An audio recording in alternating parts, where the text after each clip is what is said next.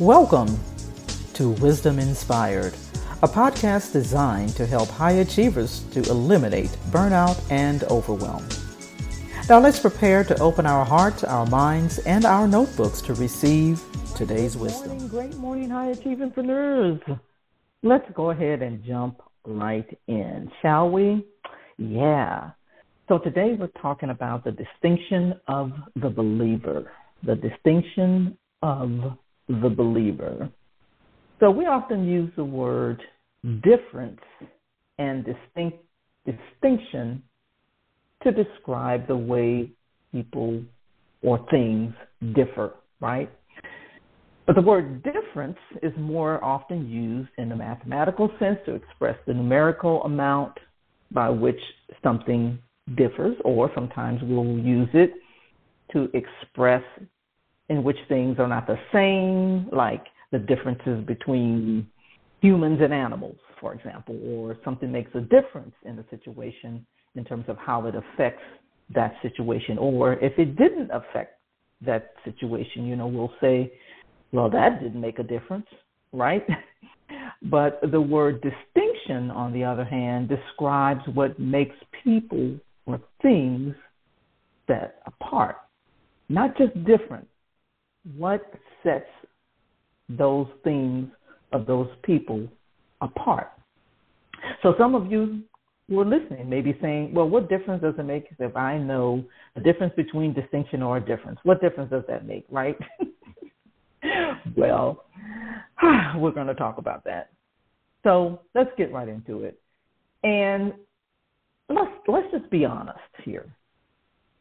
The reputation of us as believers, as Christians, the reputation of churches, the reputation of you know uh, believer followers of Christ, however you want to describe us, it's really not that great, right? I mean, and like it's not. It, it, they're watching us, right? They're judging us and so the thing that I want to talk about today is that the issue is not really so much about the difference that we're making. That's why I was talking about the difference between the word different and distinction. That's really not the issue. The difference that we're making is not the issue. Anybody can make a difference, right? It's about the distinction. Is there a distinction between us and the world, meaning what sets us apart from the world? What's the distinction between believers and non believers or Christians and non Christians? What's the distinction? Well, the scripture shares several areas of distinction, right? Things that set us apart. It's just, it's just discussed, a lot of these here. It's discussed in scriptures. But for the sake of time, we're just going to talk about three areas of distinction. Okay, three areas of distinction. The first one being love. Okay, love.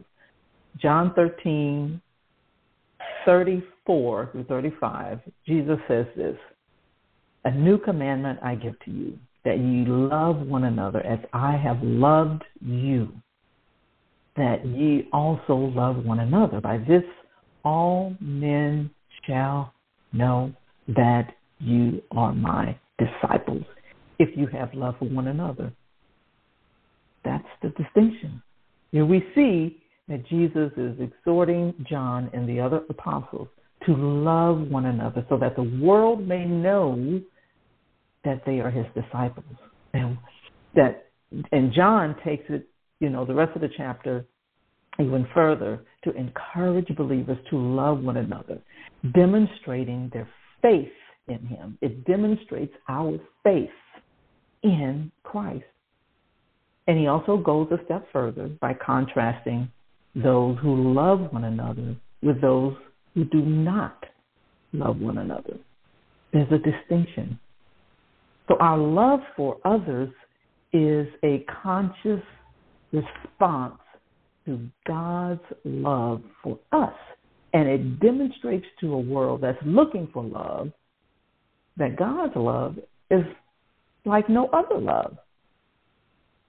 This type of love, which is God's love, is distinguished from human love because God's love, God's love is not based on emotions or feelings. You know how we get, you know. I love you today, but maybe tomorrow because you got on my nerves, I really don't love you right now, right? but God, His love for us never changes, and we are supposed to be an example of that. And the thing is, he doesn't love us because we're good people, because we're really not, right?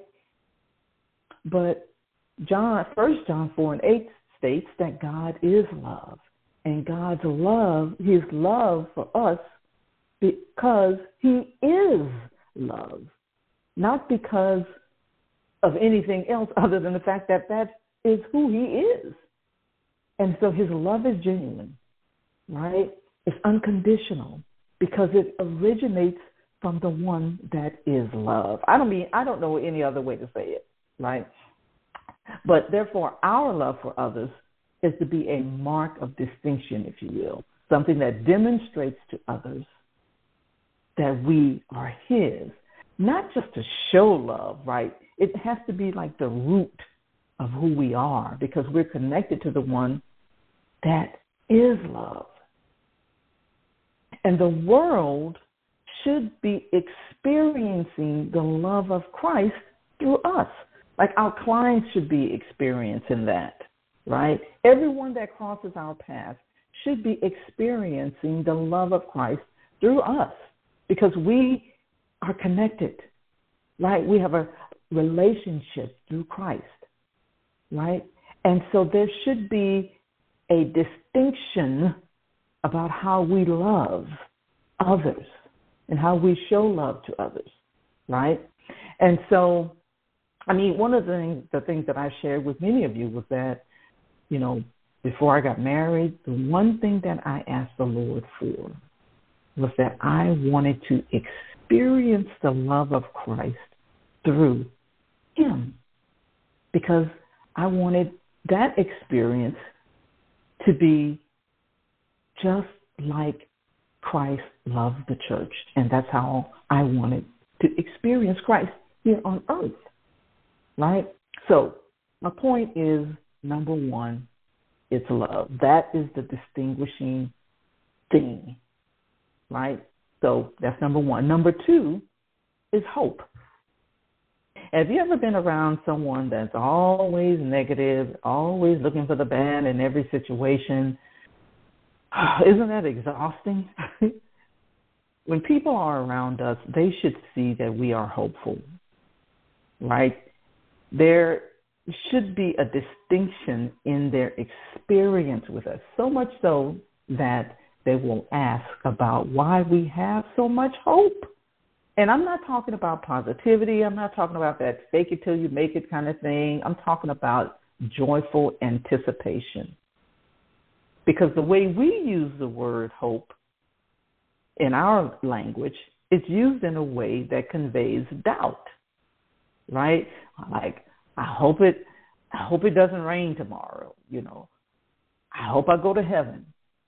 Oh, I hope so, you know. But that's not how the word hope is translated translated in scripture. The word hope in the Hebrew is bata, and it has the meaning of confidence, security, being without care. And doubt is not even a part of the word.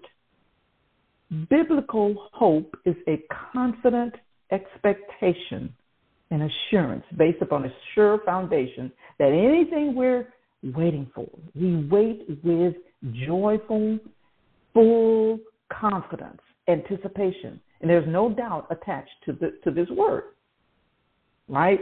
It's not biblical hope is a reality and not a feeling, and it carries no doubt.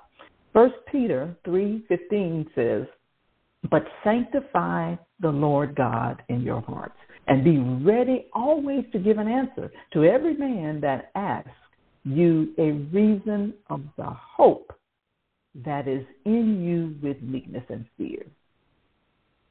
The, the, the joyful anticipation that you exude, be ready to explain that to someone. So anticipate that God will open a door for us to share about the reason for our hope, the reason for our bata.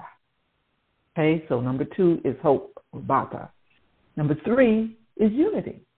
As believers, unity is another way we are distinguished from the world. We're set apart.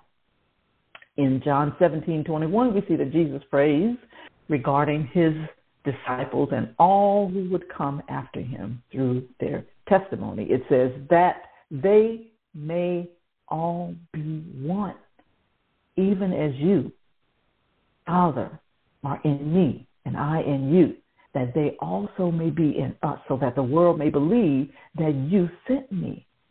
When the world sees us, they see division. We're fighting over things that don't even matter, right? I mean, we, we should be a witness to, to the world in our unity, right? But we're fighting over social and political issues, drama all over social media, just putting it in front of the world. And all we're doing really is just confirming what the world already believes about us, right? And the thing is, we're not instructed to create unity, but to keep the unity that's been created by the Holy Spirit that dwells in every believer, binding us inseparably, right, to each other.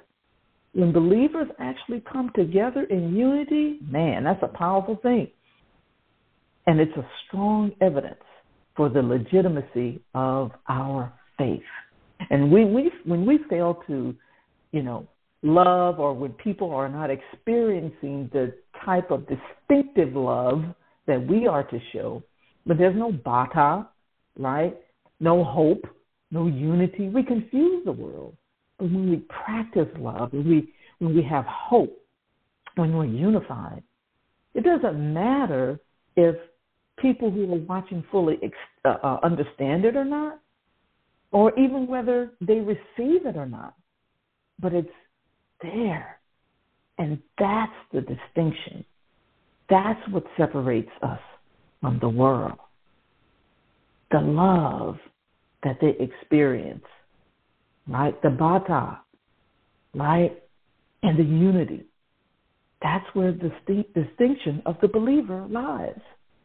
So, I hope that today's wisdom has inspired you in your spiritual and entrepreneurial journey. I hope it inspires you to not just be different, not just make a difference, right? But let there be a distinction in someone's experience with you because of Christ that is in you. I hope you enjoyed the episode of Wisdom Inspired that was brought to you by the AAC co working community a virtual community designed to support female entrepreneurs, business owners, and freelance professionals. For more, go to wisdominspired.net.